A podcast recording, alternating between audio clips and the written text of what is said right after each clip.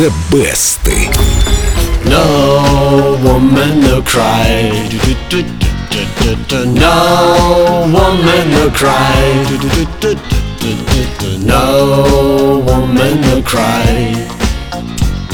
No woman no cry. Ой, Дима запел и слезы высохли. Сегодня слушаем песню, благодаря которой о существовании Боба Марли узнала вся планета. Причем тут Боб Марли? Это же песня Бонни М. Как будто бы Бонни М, нет? Как будто бы Бонни М, на самом деле, первым ее, конечно же, исполнил Боб Марли, и удивляет то, что автором песни числится не он, а его друг по имени Винсент Форд. Так, подожди, я вообще запуталась. Один числится, другие исполняют.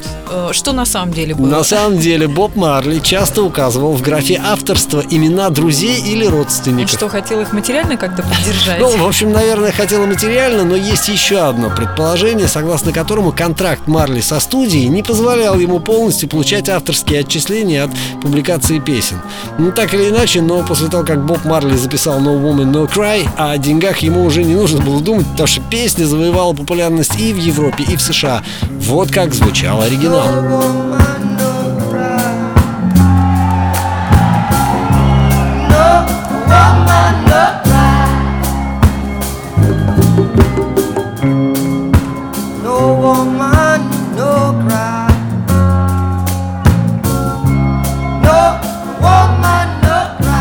Желающих спеть No Woman No Cry нашлось немало. Среди тех, кто ее исполнял, и London Beat, и Fugees, и Гилла пела ее по-немецки, а Джо Дассен на французском создал монументальное произведение. Правда, к стилю регги оно никакого отношения не Вот это имело. удивительно, было бы Красиво, интересно красиво. послушать Джо Дассен. Si tu penses à moi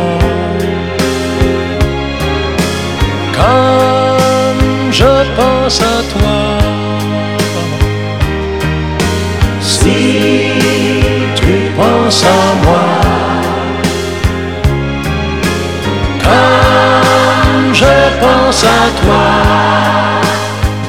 А самую известную у нас версию песни No Woman No Cry для своей дебютной пластинки записали Бонни М. Вот это мы и послушаем, наверное. А выбрать своих любимцев вы можете в группе Эльду Радио ВКонтакте. Специальный баннер, стена для голосования, все три версии. Пожалуйста, выбирайте. Прямо сейчас из золотой коллекции Эльдо Радио Бонни М. No Woman No Cry.